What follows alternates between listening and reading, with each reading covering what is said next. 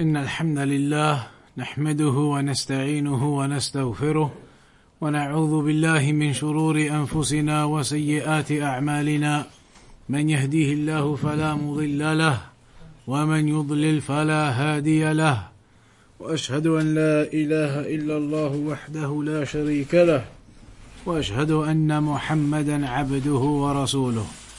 أما بعد So in the last sessions we were on that topic, on that section where he was talking about, the author was talking about the Iman in the affairs of the Day of Judgment. And we had spoken briefly about the signs of the hour. The signs of the hour, like we said, there are three types. You can consider them as three types in terms of the time zone. The signs of the hour are three types in terms of the time zone. There are signs which have already occurred and happened and gone. Like the sending of the final messenger. The sending of the final messenger and the conclusion of the messengership, the seal of the prophets, the conclusion of the revelation, all of that is a sign of the hour. So that has occurred. Muhammad sallallahu alayhi wasallam, the final messenger, has come and gone. The revelation has now cut off. All of that is a sign that the hour is close. Secondly, there are signs which are occurring currently in the present tense. Signs that are occurring around us right now. And those signs are numerous also. You could say signs such as the plentiful drinking of alcohol, of fornication, all of these types of things they occur right now. Even the issue of building tall buildings has something, is something which has occurred across the world and is occurring. So there are signs which are occurring right now in the present tense. Then there are signs in the future tense. Signs that will occur in the future. And that is what we spoke about last time. Some of the major signs of the hour the major signs that will occur at the end of time, like the sending of the Dajjal, the coming of the Dajjal, the descent of Isa alayhi salam, the return of Isa alayhi salam, Ya'juj and Ma'juj, the beast, the sun rising from the west, all of these types of events that will occur at the end of time, they are the future signs yet to come. They are the major signs. So signs of the hour are signs in the past, signs in the present, and signs in the future. Then, talking about this day of judgment, the belief in the day of judgment itself begins from the moment of death all the way through until paradise or hell. When a person dies, from that moment, everything which occurs and happens, all the way until entering paradise and hell and that which is within it, is within the belief, al-iman bil-yawm al-akhir. So when a person dies or is about to die, that is known as al-ihtidar. Al-ihtidar is those moments prior to the death of an individual. And in those moments, as an individual dies, we know that the angels, they come upon him. The angel of death comes upon him and takes the soul of that individual we know that the angels are there, even though we do not see them, and they take the soul of that individual. How does the soul exit from the body of an individual? Depends upon the believer and the disbeliever. As for the believer, يسيل كما يسيل القطر من في السقاء. It flows out just like water flows out of a vessel. How the water flows out the soul of a believer flows out with ease. However, as for the disbeliever, it is mentioned in the Sunnah that the soul of a disbeliever exits with difficulty. The soul of a disbeliever exits with difficulty and the example given is like that of a bowl of wet wool. You have a pile of wet wool. Wool that you have poured water upon so it is wet. Asuf al-mablul. If you were to then put a hook into the middle of it, into that wet bowl of wool, now you try to take the hook out of the middle of it, it is going to rip that wool as the hook comes out. No matter how careful you are, because it is hooked, it will rip that wool as it comes out. That is the example given of the soul of a disbeliever exiting from his body. Exiting from the body with difficulty like a, like a hook exiting from wet wool, ripping it apart as it exits. Because the soul does not want to exit from that disbeliever. Knowing what the end result will be now. So the soul comes out with difficulty, tearing the insides of that person. That is the examples given in the Sunnah of how death occurs to a believer and to a disbeliever, the ease by which the soul exits from a believer and the difficulty by which the soul exits from a disbeliever. Then after that, after death occurs, the soul separates from the body, and that is the definition of death. مفارقة الروح للبدن separation of the soul from the body. That is what death is. And that's why sleeping, when you go to sleep, it is known as the minor death. Because the soul separates from the body in the sleep. And the souls that Allah keeps behind and they do not return, then that person dies in his sleep and the others they are returned to that person. So the sleep is known as the minor death because the soul separates from the body. The major death is the moment of actual death when the soul separates for good from this life. Then in the afterlife in the grave, the soul returns to that body. But in this world now, the soul separates from that body for good in this world. It will now only return back in the hereafter. So what is the hereafter after death? Then after death, a person goes through the stage known as Al-Barzakh. Al-Barzakh in Arabic means a barrier between two things. Barzakh, the meaning of that word is a barrier between two things. So the barzakh is the barrier between this world and the hereafter.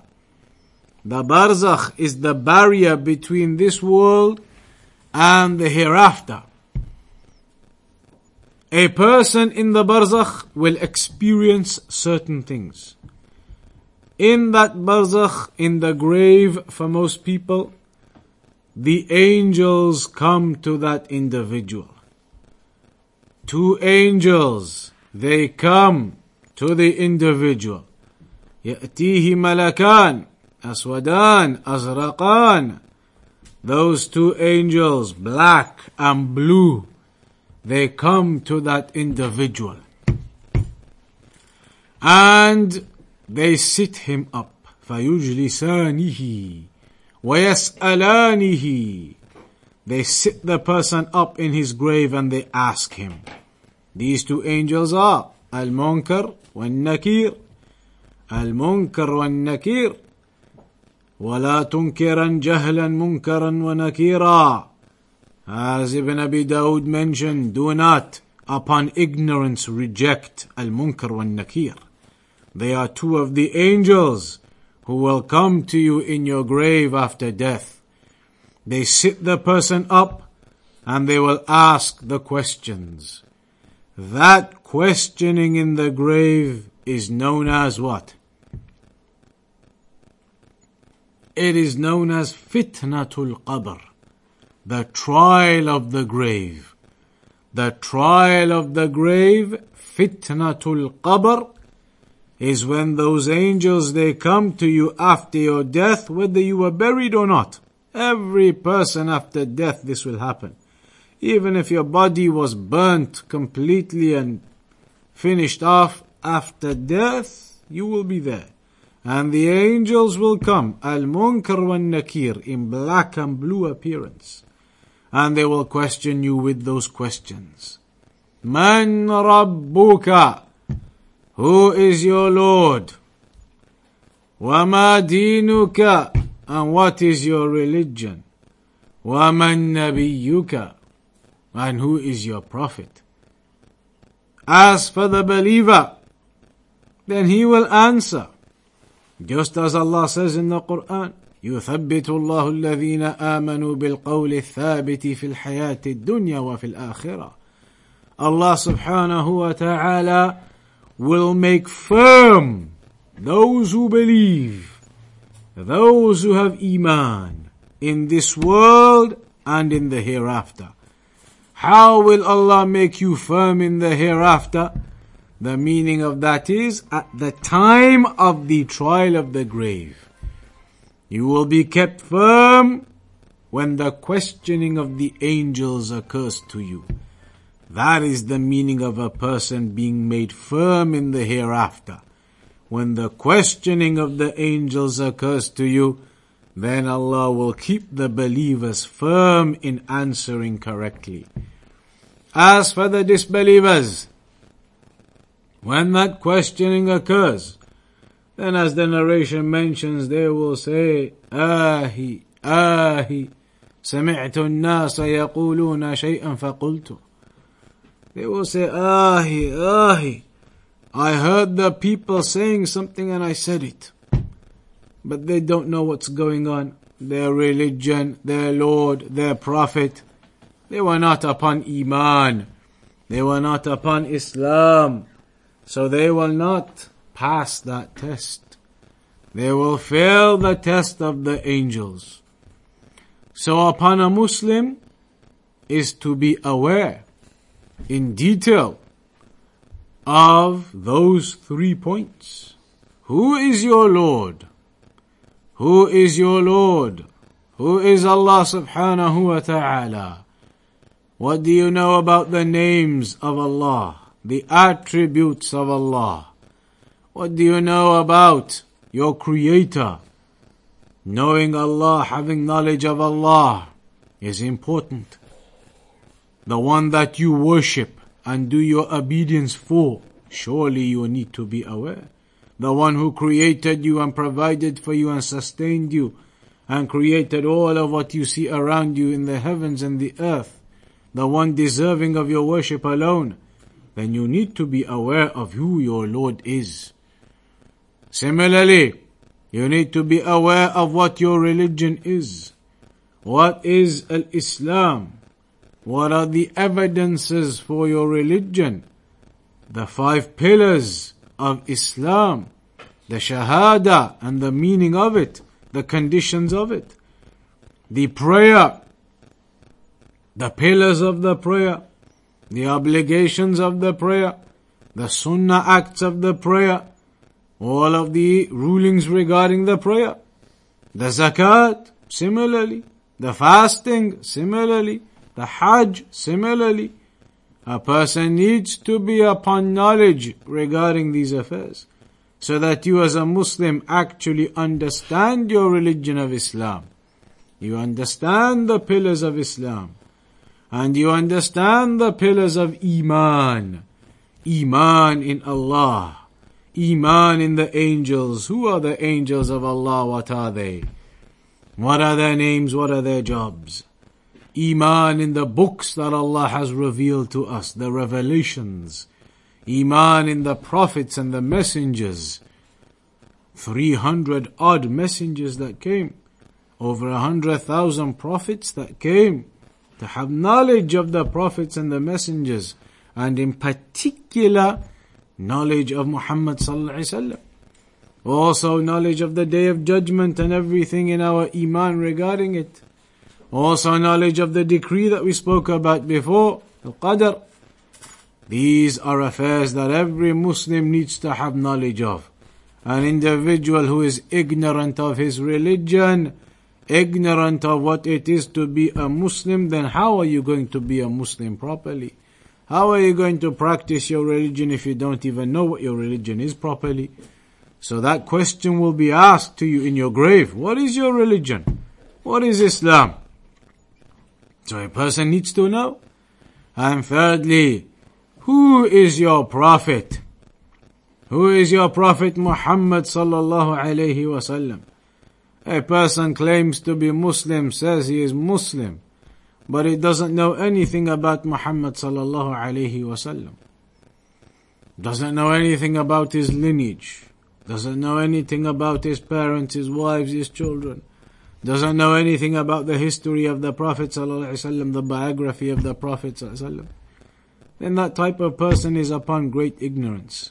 How can you not know about the final messenger? How can you not know and you say, Ashhadu anna Muhammadan abduhu wa rasuluh? You bear testification that Muhammad is the messenger of Allah. Then how can you not have details regarding him and have knowledge regarding him? You must. So this is the fitnatul qabr. The questioning of the grave. The trial of the grave that occurs. There are certain people who are exempt from the trial of the grave. Certain people will be exempt from the trial of the grave. One category of people who will be exempt from the trial of the grave are the prophets and the messengers. The prophets and the messengers are exempt from the trial of the grave. One of the reasons for that is because one of the questions is Man Nabiyuka. Who is your prophet? The prophets and messengers themselves are the prophet. So the scholar said it wouldn't make sense to ask the prophet, who is your prophet? He was the prophet who was sent. So that is one reasoning the scholars gave why the prophets and messengers themselves won't be questioned. Another reasoning the scholars they gave is because the martyrs are exempt from the questioning of the grave. In a narration, a man came to the Prophet sallallahu alaihi wasallam and said, ما بال المؤمنين يفتنون في قبورهم إلا الشهيد that how come all of the believers are going to be tested in their graves except for the martyrs? So the Prophet ﷺ said, كفى ببارقة الصيوف على رأسه فتنة. Sufficient was the clanging of the swords upon his head, that he was killed in the path of Allah as a test for him.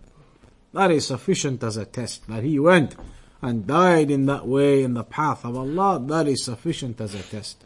So the martyrs are exempt from the trial of the grave if the martyrs are exempt from the trial of the grave, then surely the prophets and messengers are going to be exempt because the prophets and messengers are higher level than the martyrs. So the prophets and messengers, the martyrs, they are exempt from the trial of the grave. And there are some other categories too that the scholars they mention. But generally speaking, then, that is the trial of the grave, the fitnatul qabr that occurs. Then also something which happens in the barzakh, also from our iman in the barzakh, is adabul qabr wa na'imuhu. The punishments of the grave and the blessings of the grave. Punishments and blessings occur in the grave. Because when a person dies, a person dies now, is buried. He is there buried and will remain there all the way until the actual day of judgment. So what is happening to these people who have died in their graves wherever, all the way there until the day of judgment? What is happening to them? Punishment or blessing?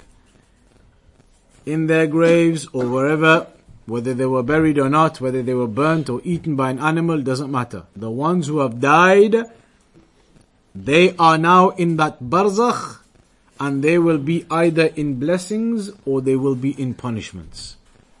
And that continues up until the day of judgment. عذاب القبر ونعيمه all the way إلى يوم القيامة. That is something we have iman in. That the people who have died are either in punishment or they are in blessing. What is the proof for that?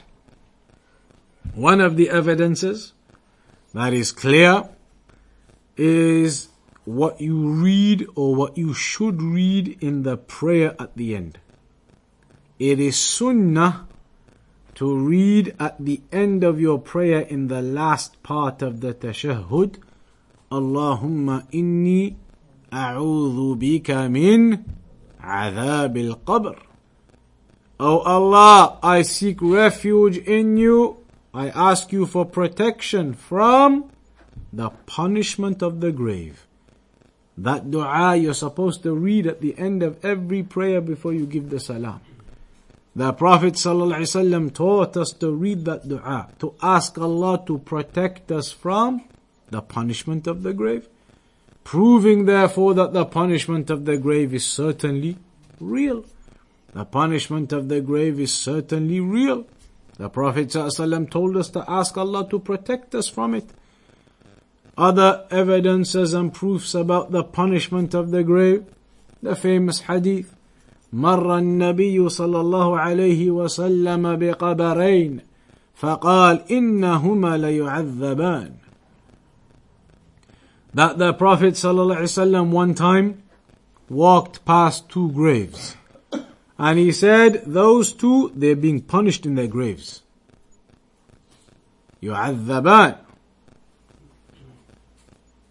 Then the Prophet ﷺ went on to explain the reason why they were being punished in their graves. قال أما أحدهما فكان يمشي بالنميمة وأما الآخر فكان لا يستنزه من البول وفي رواية كان لا يستتر من البول He said one of them used to go around with namima used to go around spreading stories and tales between people to cause corruption. Going to one people saying to them, you know, they were saying this about you and that about you.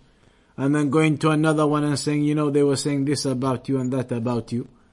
Going around to the different individuals, spreading stories and tales to cause corruption. That is namima. He is the namam. So the Prophet ﷺ said one of them used to do that. One of them used to go around causing trouble by spreading stories between people. He said this and he said that about you. The second one, كان لا يستنزه من البول. He never used to look after himself when urinating. And in one narration never used to cover himself when urinating. So that is another cause for the punishment of the grave. This narration affirms therefore that those two individuals were being punished in the grave. The Prophet ﷺ said, these two are being punished in their graves. There are other evidences also that prove the punishment of the grave. In the ayah in the Quran, Allah tells us about Pharaoh. That Pharaoh, Fir'aun, from the time of Musa alayhi salam, is being punished in the grave right now. وحاق بآل فرعون سوء العذاب. That the people of Pharaoh, they have been engulfed with a severe punishment. النار يعرضون عليها غدوا وعشيا. They are being punished upon the fire day and night. ويوم تقوم الساعة أدخلوا آل فرعون أشد العذاب. And then on that day when the hour is established, Allah will say, now put Pharaoh into a more severe punishment. What is the more severe punishment? Hellfire. The hellfire itself. So right now, they're in a lesser punishment. That is the punishment of the grave. النار يعرضون عليها غدوا وعشيا Day and night they are being punished by the fire. It's not the hellfire. Because on the day of judgment, Allah will say, now put them into the greater punishment. The greater punishment is obviously the hellfire. So which one are they in now? Now they are in the fire of the grave. In their graves, in barzakh, they are being punished. So this indicates again another evidence proving the punishment of the grave. Blessings of the grave. There are also evidences to prove that. Evidences to prove the blessings of the grave. It mentions about the souls of the martyrs. That they are fi jawf tayrin khudr. They are in the green birds. In the green birds that fly from the lanterns of paradise. They are in the green birds that fly around in the lanterns of paradise and the throne of Allah. Tasrahu, that they fly upon those areas. That is blessing. Their souls are in blessing. And this is all in the time of the barzakh. There are other narrations that say, the believers, their grave will be made expanded so expanded that it's as far as their eyesight can see. That is how big and spacious their grave is.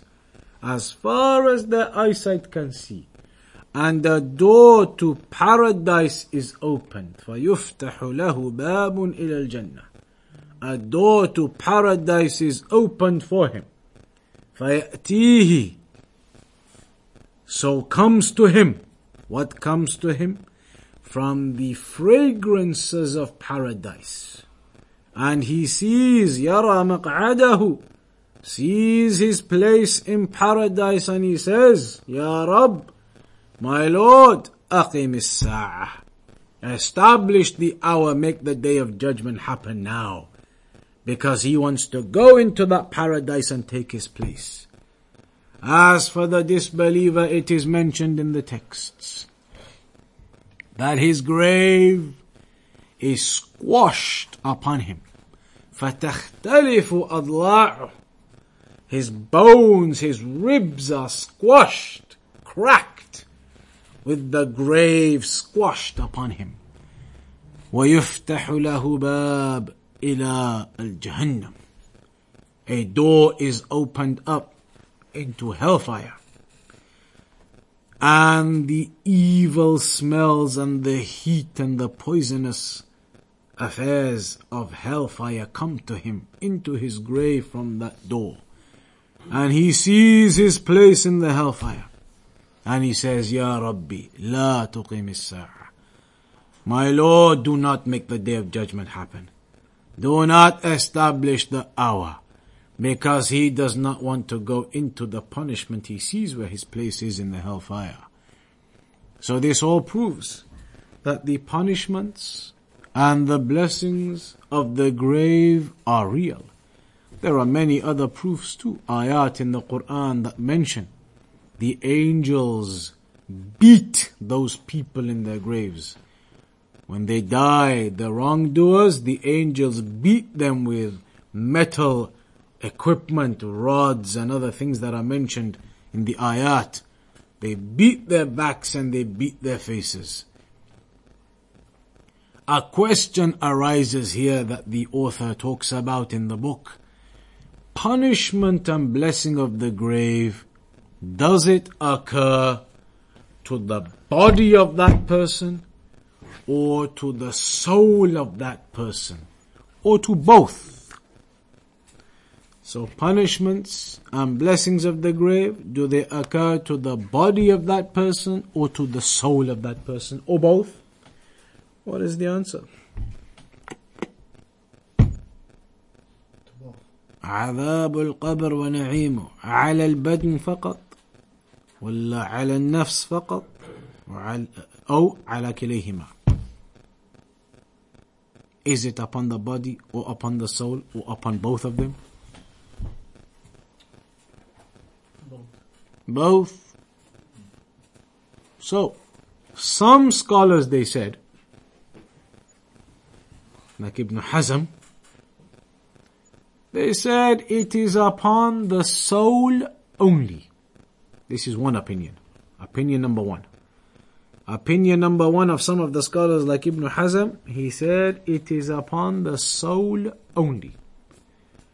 One of the evidences he used, دليله, قال, one of his evidences, he said is, if we were to open up the grave, if we were to dig up the grave of somebody a few days after he was buried, we would not see any signs of beatings upon him.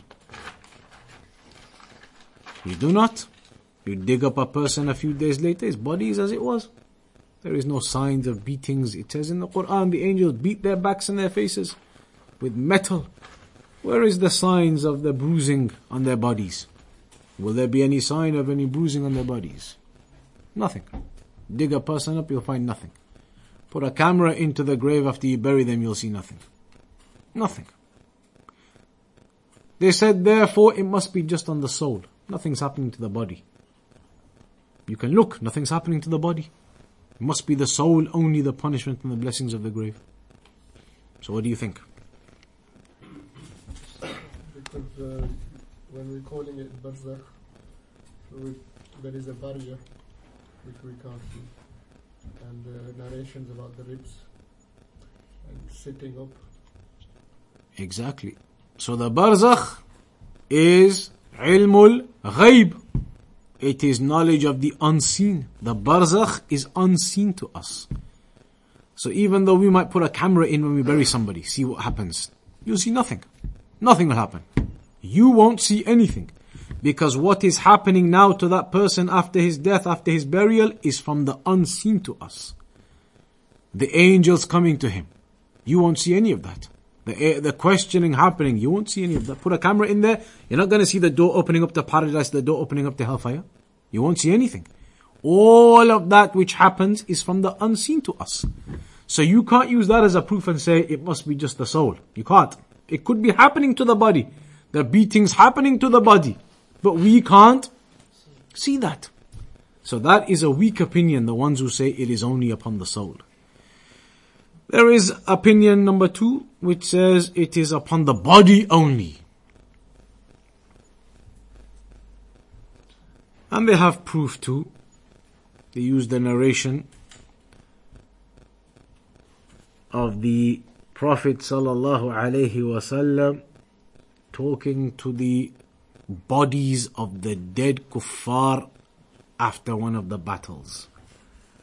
And so Umar ibn al-Khattab, when the Prophet was saying to them, have you found what you were looking for? Allah has promised us our promise. What about you? Those dead bodies. So Umar ibn al-Khattab said to the Prophet sallallahu تكلم الأجساد لا أرواح لها You're talking to these bodies, there's no souls left in them now, they're dead. The Prophet ﷺ said, ما أنت بأسمع من منهم you do not hear any better than they can hear. So it seems in that narration as if the Prophet ﷺ is affirming that those bodies can hear him. Which indicates that the bodies themselves experience all of this in the hereafter. Because Umar ibn Khattab said, you're talking to them, their souls have gone, they're dead. But the Prophet ﷺ said, they can hear as you can hear. There's more explanation to that hadith, but briefly, briefly it seems to indicate that the bodies themselves experience things. So some of the scholars said, maybe it's just the bodies then. The bodies experience that beating and that punishment and blessing of the grave. However, opinion number three, which is the strongest opinion, uh, Shaykh al-Islam ibn Taymiyyah mentioned this is the opinion of the Salaf and this is the correct opinion that the punishments and the blessings of the grave occur both to the body and to the soul.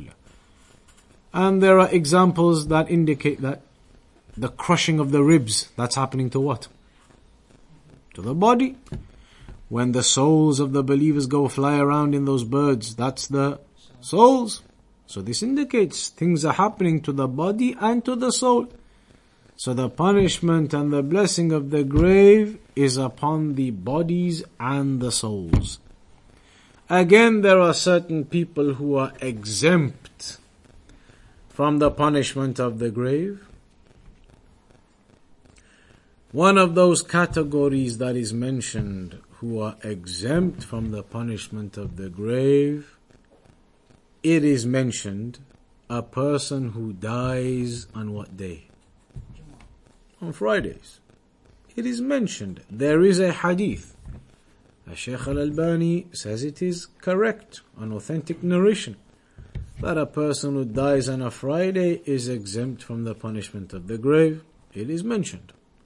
Also, Man mata bida'il batn.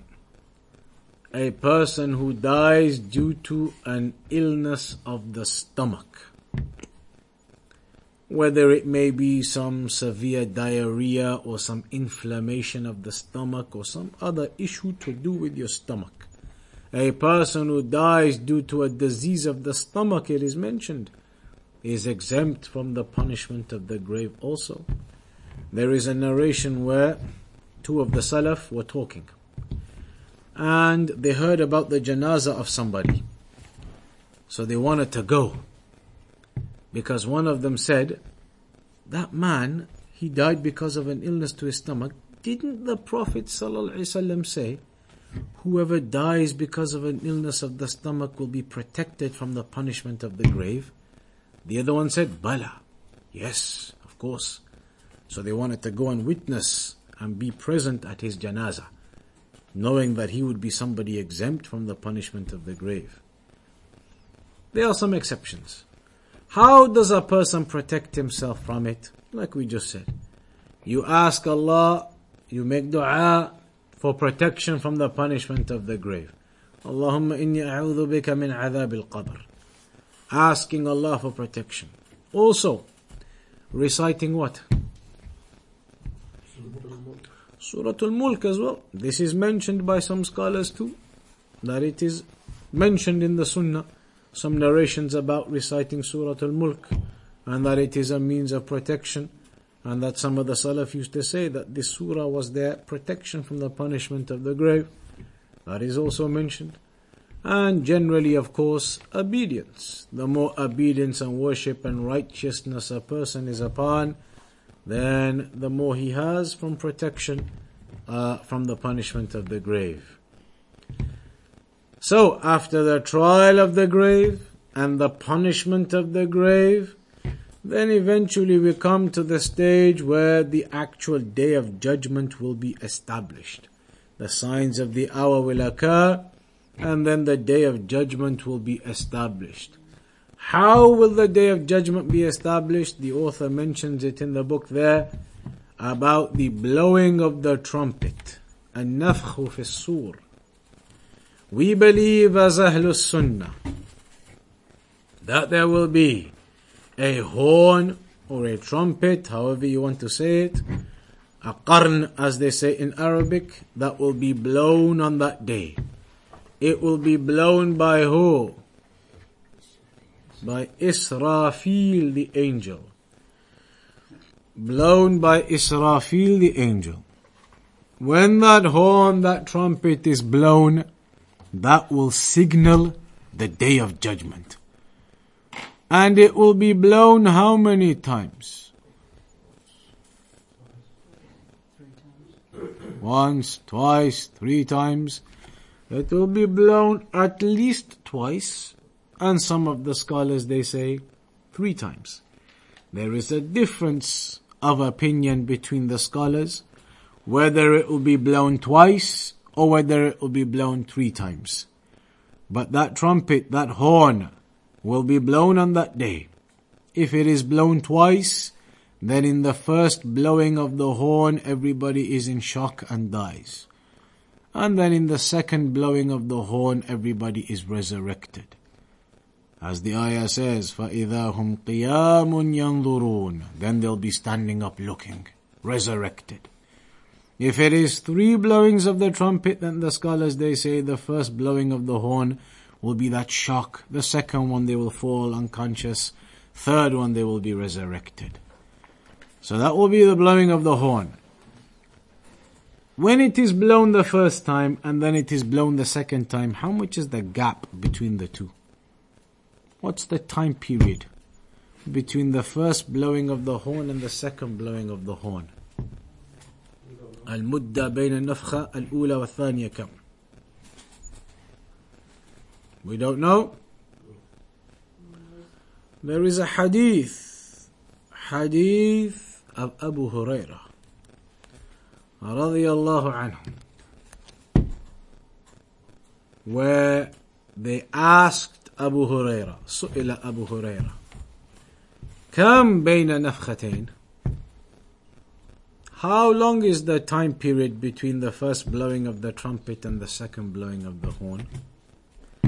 قال أربعون He said 40 قيل له أربعون سنة They said, do you mean 40 years? قال أبو هريرة أبيت I refuse to acknowledge that.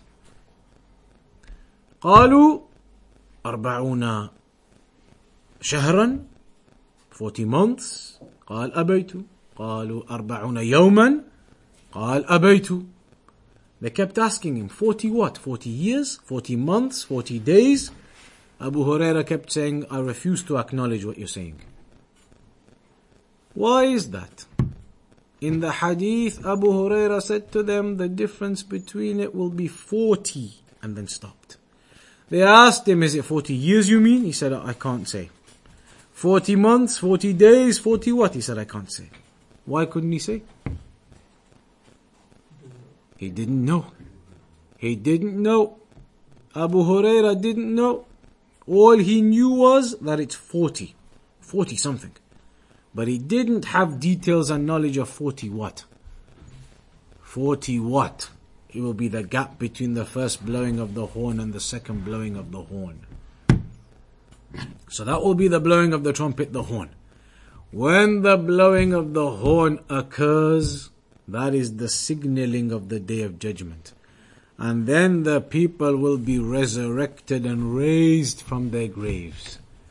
They will be resurrected and raised from their graves, al-hashr. And that resurrection will occur different for believers, for disbelievers. As for the believers, they will be raised up mukramun with honor and they will be shining on the body parts that they used to make their wudu upon. As for the disbelievers, they will be raised up deaf and dumb and blind. Summun ummi Upside down على رؤوسهم على وجوههم. They will be raised up and resurrected upside down on their heads, walking on their heads. One of the companions said to the Prophet ﷺ, How? كيف? Upside down على وجوههم? So the Prophet ﷺ said, Allah, the one who created you to walk like this, in this way on your legs, he created you to be like that. He is certainly capable of therefore creating them on that day to walk on the other way around, upside down on their heads. To dishonor them. Allah will cause them to be upside down on their heads in that way. That will be the different mannerisms of the resurrection. Kuffar will be dishonored. The believers will be honored. Kuffar upside down on their heads Upside down, deaf and dumb and blind. The believers with honor, with their body parts shining from where they used to make wudu. This is the difference between the one who is a believer and the one who is not. The one who is practicing his religion, the one who is not. And that is why Abu Huraira said, فَمَنْ كَانَ يَسْتَطِيعُ مِنْكُمْ أَنْ يُطِيلَ غُرَّةَ فَلْيُطِلْ أو فَلْيَفْعَلْ Whomsoever from amongst you is able to extend his wudu area, then do it. That is ijtihad from Abu Huraira. And it is not actually a sunnah to do so. The wudu, you make it up to the actual wudu areas. You don't say, let's make it longer and this will be shining on that day as well. That was ijtihad from Abu Huraira. Ijtihad of the companion. But what the scholars they say is in the actual words of the Prophet it doesn't mention that. So you should stick to the body parts where they are. And those body parts will be shining on that day. Then after that resurrection is a question, and this is where we'll continue from next time on this question. Where will the resurrection occur? Where does it happen? Is this earth where the resurrection will happen? Everybody will come out alive on this earth. This is where the resurrection will happen, or does the resurrection happen somewhere else? They will all be raised up in some other place. Where is the land where the resurrection happens on? So, Saudi Arabia, mashallah. Yemen is the land where everybody is gathered together, but the resurrection, is it this earth or is it somewhere else? There are two opinions. There are two opinions. That's what we'll start with next week, insha'Allah. Start with the section regarding where does the resurrection happen. And then there's going to be about the balance, the weighing scale on the day of judgment. All of your deeds go into it. And the accountability on that day. And the bridge you walk across. All of these things are mentioned by the author in this section. That is where we'll pick up from the next week, inshaAllah ta'ala. We'll conclude upon that point for today. وصلى الله على نبينا محمد وعلى آله وصحبه أجمعين. Any questions? Sheikh, uh, when we're in uh, Barzakh and you're on the blessing side, on the day of judgment, is the memory raised off? It's obviously when you go from here, then uh, you go into blessing on the other side. Can you remember anything? Allah alam. There's no details mentioned about that. I don't know anything, any hadith, any sunnahs that tell you about these details. Will you remember or not? We start again. No. I don't know any details about that. Allah alam. And uh, uh, the other question is uh, the questioning time of Munkar and Nakir. Mm. When does that happen? Straight after the burial, because the Prophet ﷺ said, when they buried uh, one of the people, he said to the companions, make dua for him, because now he is being questioned in the grave. As soon as they buried him, the Prophet ﷺ said, make dua for your companion, ادعوا لصاحبكم فإنه يسأل الآن, or كما قال. Make dua for your companion, he is being asked right now. So that indicates as soon as that burial occurs, the questioning occurs.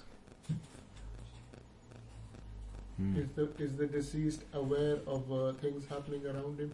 There's a hadith which mentions that the deceased hears the footsteps of his family walking away after you do the burial and everything and you make a dua and then you start walking away. There's a hadith that says the deceased hears the footsteps of the people walking away. I mean, uh, when he's being given puthal or uh, he's been uh, At the time of the ghusl and those. I don't know of anything again which says that he's aware of those things. The default is that a dead person isn't aware. After he's buried, you go there, shout and scream. The dead person doesn't hear you. The dead people don't hear you then. So uh, at that moment as well, I don't know anything which says that they hear you and they're aware then. The only thing it says is as you walk away from the grave, they hear the qara'ani alihim. They hear the footsteps of the family walking away. Is there any narration about uh, being gentle with the body? Because absolutely. there are narrations it says about the body the hurmatu al mayyit kahurmatihi hayyan. The respect and the honor you have to give to the dead body is the same respect and honor you would give to him when he was alive. Don't mess about with the body. Do the ghusl carefully carry him carefully. Don't break the bones. Be very careful. You give honor to that body as you would honor him alive. There are narrations about that. So you have to be careful in the ghusl and carefully and with respect do everything and do the shrouding and the burial and everything. The- Even some scholars they say when you go to bury, when you go into the graveyard, into the main section where all the graves are, take your shoes off. There are some narrations and some scholars do mention that. When you're on the footpaths, that's okay. On the footpaths, no problem. When you go off to go into the grave where he's going to be buried, there'll be other graves here, here, here.